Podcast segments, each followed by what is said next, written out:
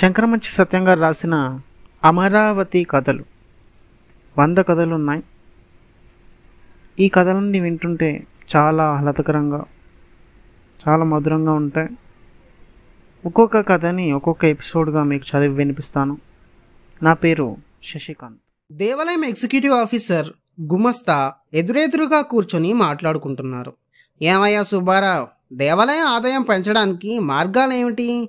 కొబ్బరికాయ కొడితే చీటీ పెట్టాం. అభిషేకానికి పూజలకు చీట్లు పెట్టాం. స్పెషల్ దర్శనానికి చీట్లు పెట్టాం. పండగల్లో ధర్మదర్శనాలు ఎత్తేసి దేవుణ్ణి చూసినందుకు సినిమా టికెట్లలా రుసుములు వసూలు చేస్తున్నాం. ఇంకా ఏమైనా మార్గాలు చెప్పు? అన్నాడు ఆఫీసర్. ప్రసాదాలు అమ్మితే మంచి ఆదాయం వస్తుందండి అన్నాడు సు గుమస్తా సుబ్బారావు. చూసావా? ఇంతకాలానికి నాకు తట్టనే లేదు. అనుకోగానే ఆలోచన వచ్చిందంటే ఈశ్వరుడు మన చేత ఎలా సేవ చేయించుకుంటున్నాడో. ఆఫీసరు చేతులెత్తి మొక్కాడు. అయ్యా ప్రసాదాల షాపు గాలిగోపురం పక్కన కొడితే అన్నాడు సుబ్బారావు. వేషుగ్గా ఉంటుంది.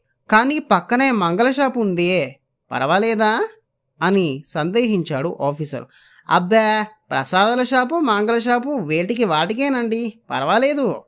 సరే అయితే ఇంతకీ ఆ స్థలం గుడ్డిగంగన్నది కదూ? చిత్తం.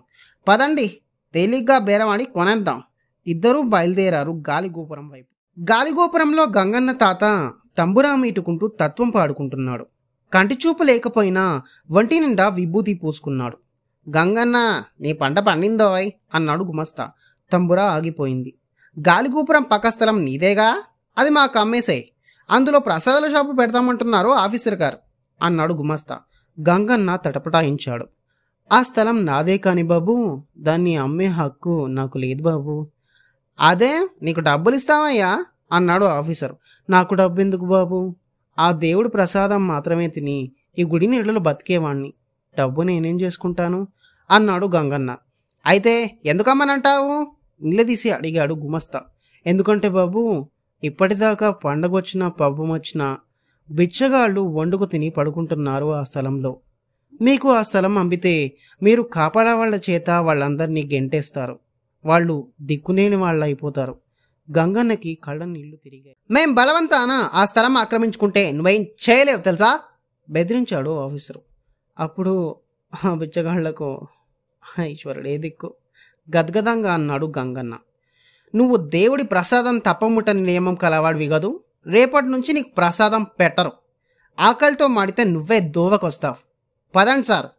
ఇద్దరూ చరచరా గుడివైపు వెళ్ళిపోయారు. గంగన్నకు నాలుగు రోజులు ప్రసాదం పెట్టలేదు.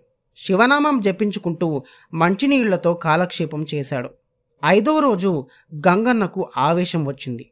గాలిగోపురంలోంచి తడుముకుంటూ గుడిమెట్ల వైపు వచ్చాడు. మిట్ట మధ్యాహ్నం వేళ. యాత్రికులంతా స్వామి దర్శనం చేసుకుని తిరిగి వెళ్తున్నారు. తంబురా మీటుకుంటూ యాత్రికులకు తన గూడు చెప్పుకున్నాడు.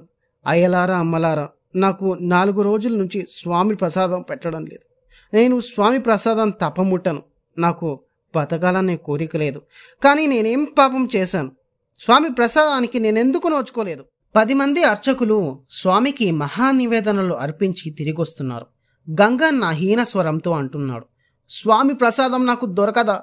నేను పడిపోతున్నాను. అందరికంటే ఆకరణ అర్చకుల్లో పెద్దవాడైన మహాదేవయ్య గంగన్నని చూశాడు. గబగబా వచ్చి తూలిపడిపోతున్న గంగన్ని పట్టుకున్నాడు. మహాదేవయ్య కళ్ళ నిండా నీళ్ళు. మహాదేవయ్య కూడా స్వామి ప్రసాదం తప్ప ఇతరం స్వీకరించాడు. ఆయనకు గంగాన్నను చూస్తుంటే గుండె కరిగిపోయింది.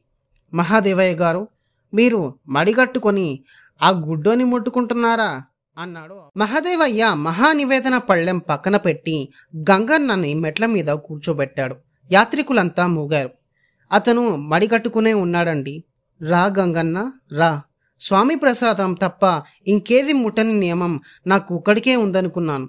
ఇవాళ ఆ ఈశ్వరుడు నా కళ్ళు తెరిపించి ఒరేయ్ నీలాంటి భక్తులు నాకింకా ఉన్నారా అని చెప్పాడు. రా గంగన్న స్వామి నాలుగు రోజుల నుంచి చిరునవ్వు నవ్వటం లేదయ్యా. దానికి కారణం ఇప్పుడు తెలిసింది. ఇవాల్టి నుంచి స్వామి ప్రసాదం ముందు నీకు పెట్టి ఆ మిగిలిందే నేను తింటాను. రా. గంగన్న ఆకులా ఉనికిపోయాడు బాబు వద్దన్నాకు గంగన్న. ఈ మహానివేదన నా చేత్తో నీకు తిరిపించని లేకపోతే నా స్వామి చిరునవ్వు నవ్వడయ్యా అంటూ మహాదేవయ్య స్వామి ప్రసాదం తన చేత్తో గంగనని నోటికి కందిస్తుంటే సాంబశివ అని కరిగిపోయాడు. యాత్రికులు హరహర మహాదేవ కేకలతో దేవాలయ శిఖరం తుళ్ళిపడింది. కథ నచ్చిందా? నచ్చే ఉంటుందిలేండి. ఒకవేళ మీ కథ నచ్చితే కనుక ఇన్స్టాగ్రామ్లో శశి స్నిప్పెట్స్ అనే అకౌంట్ని ఫాలో అవ్వండి. మర్చిపోకండి.